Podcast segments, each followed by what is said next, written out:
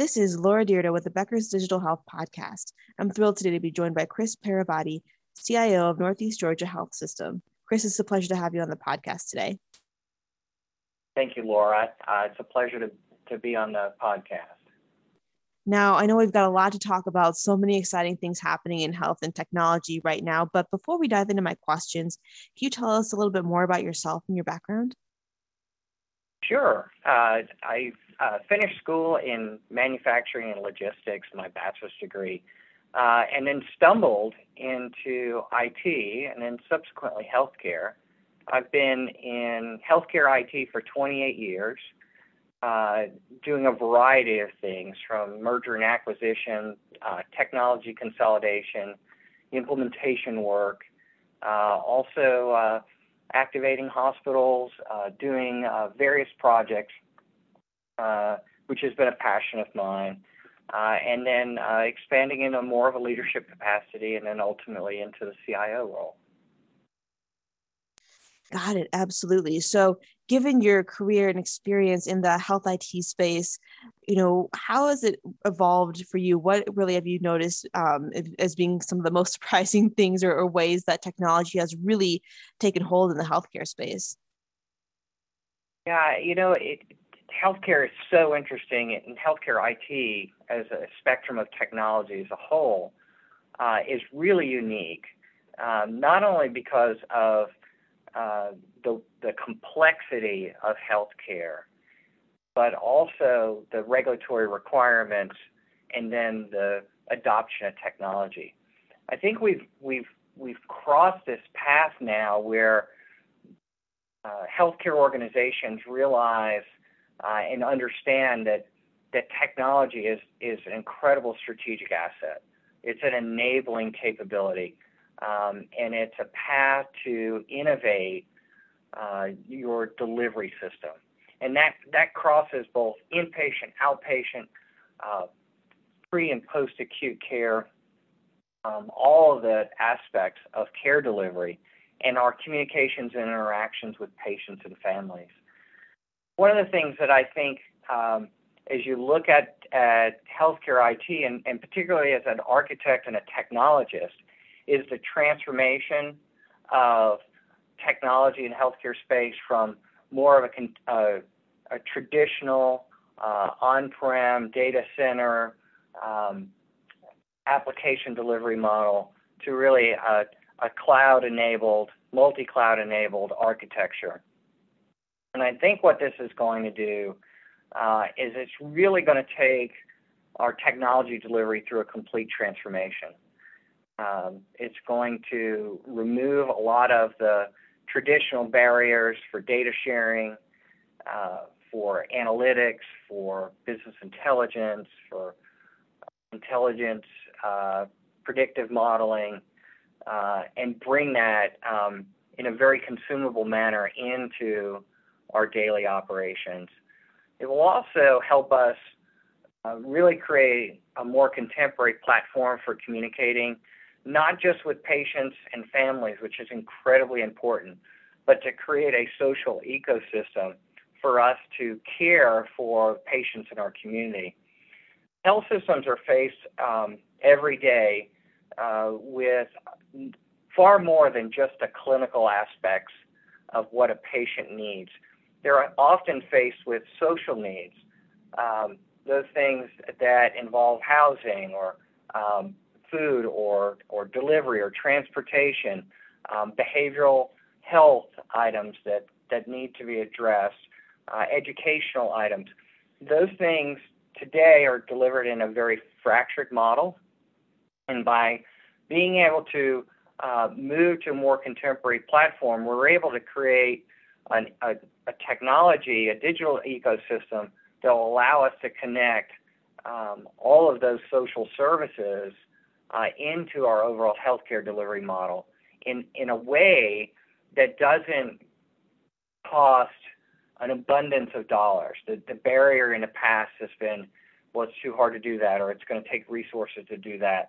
Um, a, cloud to cloud architecture allows us to be nimble and dynamic uh, and scalable and really tune our technology delivery towards the, the different needs uh, in each of the communities that we serve. Got it. Wow. And that sounds like so exciting just in terms of everything that you'll be able to do with the technology and the data um, and the automation and the ability to, uh, you know, have so much information for the patients and help with patient care as well as the patient experience. So it seems like there's a, uh, just a lot to be excited about right now. And when you think about getting this all implemented into a perfect space, um, what will that take from you as a leader of the health IT um, side of things in Northeast Georgia, you know, what will it take to make sure you have the right culture in place with your team so that as you're implementing these new things and, and putting this all in place, um, that it goes as smooth as possible? Yeah, and you know, as you think about uh, the culture, uh, the resource needs, and the strategy to execute on that, the culture is something that I think is very transferable. Um, we have focused, uh, particularly in the IT division, on how we work together uh, as a team. Our interdisciplinary work is super critical, and we have a lot of core values that we've really focused on, including building relationships, uh, how to interact with with different teams, how to um, leverage diversity uh, to advance our, our creativity. So as you take that culture and you are building talent continuously and you're creating an environment that is about continuous learning, about uh, innovation, uh, and about discovery, then you can quickly transform and retool that team from maybe traditional uh, server architects or system engineers, database administrators, and transform those into architects of what a cloud to cloud delivery model would look like.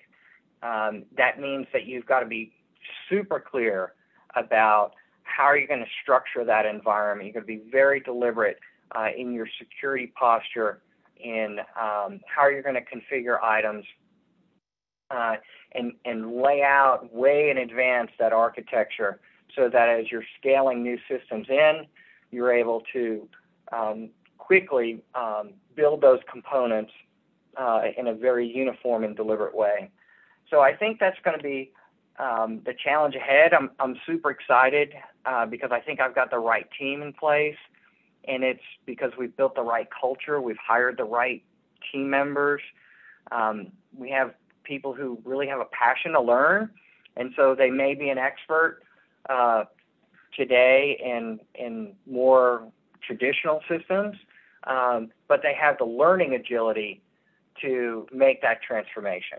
And, and, and that's so critically important because while we're talking today about the transformation of how we deliver our core infrastructure and security, uh, tomorrow it'll be something else. And that's, that's what's so exciting about, about technology is, is that evolution and the fact that it's, it continues to come at us uh, in an explosive way. And so our ability to learn and discover and, and design new solutions uh, is just a fascinating space for us to work in. And what's incredibly um, powerful in healthcare is that our technology delivery has the capability to touch every single patient in our system.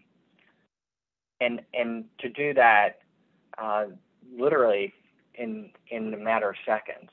So the decisions that we make um, touch our community in a very meaningful way. Absolutely. That's that's fascinating and, and really is so helpful to kind of picture and understand. Now, I'm wondering from your perspective, what aspects of healthcare are most primed for IT disruption right now? You know, I, I think every hospital uh, system that I talk to is struggling with capacity and and how do we care for um, larger populations of aging populations uh, and do so um, in the, the most effective, most respectful way that we possibly can. And that that means that we've got to relook at our delivery uh, model, which has traditionally been in clinics or in hospitals or in surgery centers and look for other ways to deliver that. Just one example of that is um, concept of hospital at home, right? And so as a patient reaches a lower level of acuity uh, and can be treated from the home um, with with appropriate care interactions, then that's the best place for that patient to recover, and it frees up capacity for patients that have a higher degree of illness and really need those services that are more intensive in the hospital. There's hundreds of those examples, right? That's one. Another example is, um, you know, the ability to, to leverage video visits, and, and we do that very heavily here at, at Northeast Georgia, uh, and we'll continue to expand that as we see our consumers uh, really get excited about that and really see that um, the accessibility the personal touch that can be achieved, uh, and the quality um, of our video visits uh, are really a, an incredible experience. That's amazing to hear. Thank you so much for going through that with us. It's you know so fascinating to think about how technology and the um, virtual visits have really evolved over the past few years, and you know now are just looking for and primed for a spot so that the the experience becomes even better for providers and patients i think the last question i have for you before we wrap up our discussion is what are the top challenges that you're preparing for over the next two years huh. the you know the top ten challenge uh, that i'm preparing for is the top challenge i've been working on uh, over the last year cybersecurity continues to be uh, top of mind um, how we um, secure our data, uh, prevent uh, malicious attacks, um, you know, at Northeast Georgia, um, how we protect our patient information is paramount.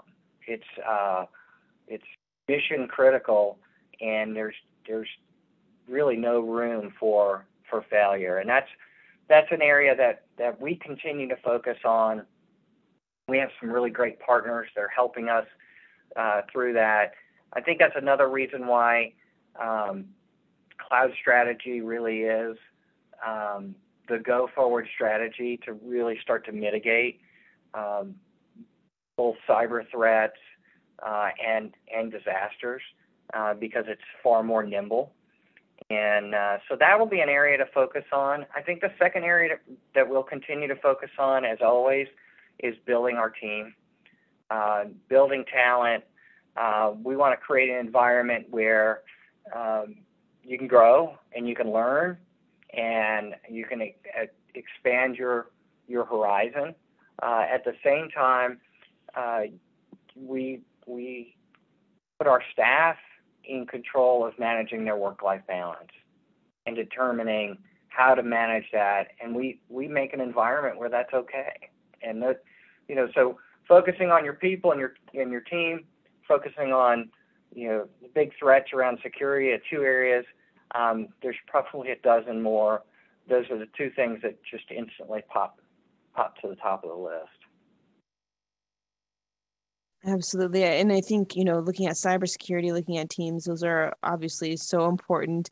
Um, are, is there any type of skills or talent that you're trying to add to the team, or is it just more of recruiting um, you know great people to fill the roles that you've had for um, the the past several years yeah i think um, you know there's always certain skills that we need in particular areas. Um, most often what we're trying to do is build those skills um, so that when we need them they're ready. Uh, that's not always the case. Um, and and so there are there are specific skills that we'll recruit for, specific capabilities.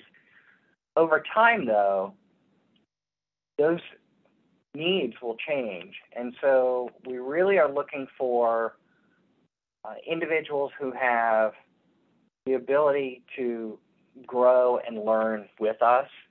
And so um, strong core values, um, strong discipline and desire to continuously learn um, and and uh, aptitude to to pick up new things. And those those are kind of hallmarks of effective IT people, um, probably effective people in in a lot of areas. Um, but we're really recruiting for that, um, and we really start at our help desk. We have an amazing help desk. We have an amazing training team uh, as well, and those two teams tend to be our farm teams, and and we have high degrees of turnover in those those two areas, um, with um, also a high degree of retention within the organization. And so they're moving on to other activities or moving on um, to other roles, other experiences. And uh, that's just, you know, an example of, of our strategy um, that, you know, helps us with maybe what, what's immediately in front of our, uh, on our doorstep that we need to work on, but also helps us be prepared for for the longer strategy, the, the things that will come next.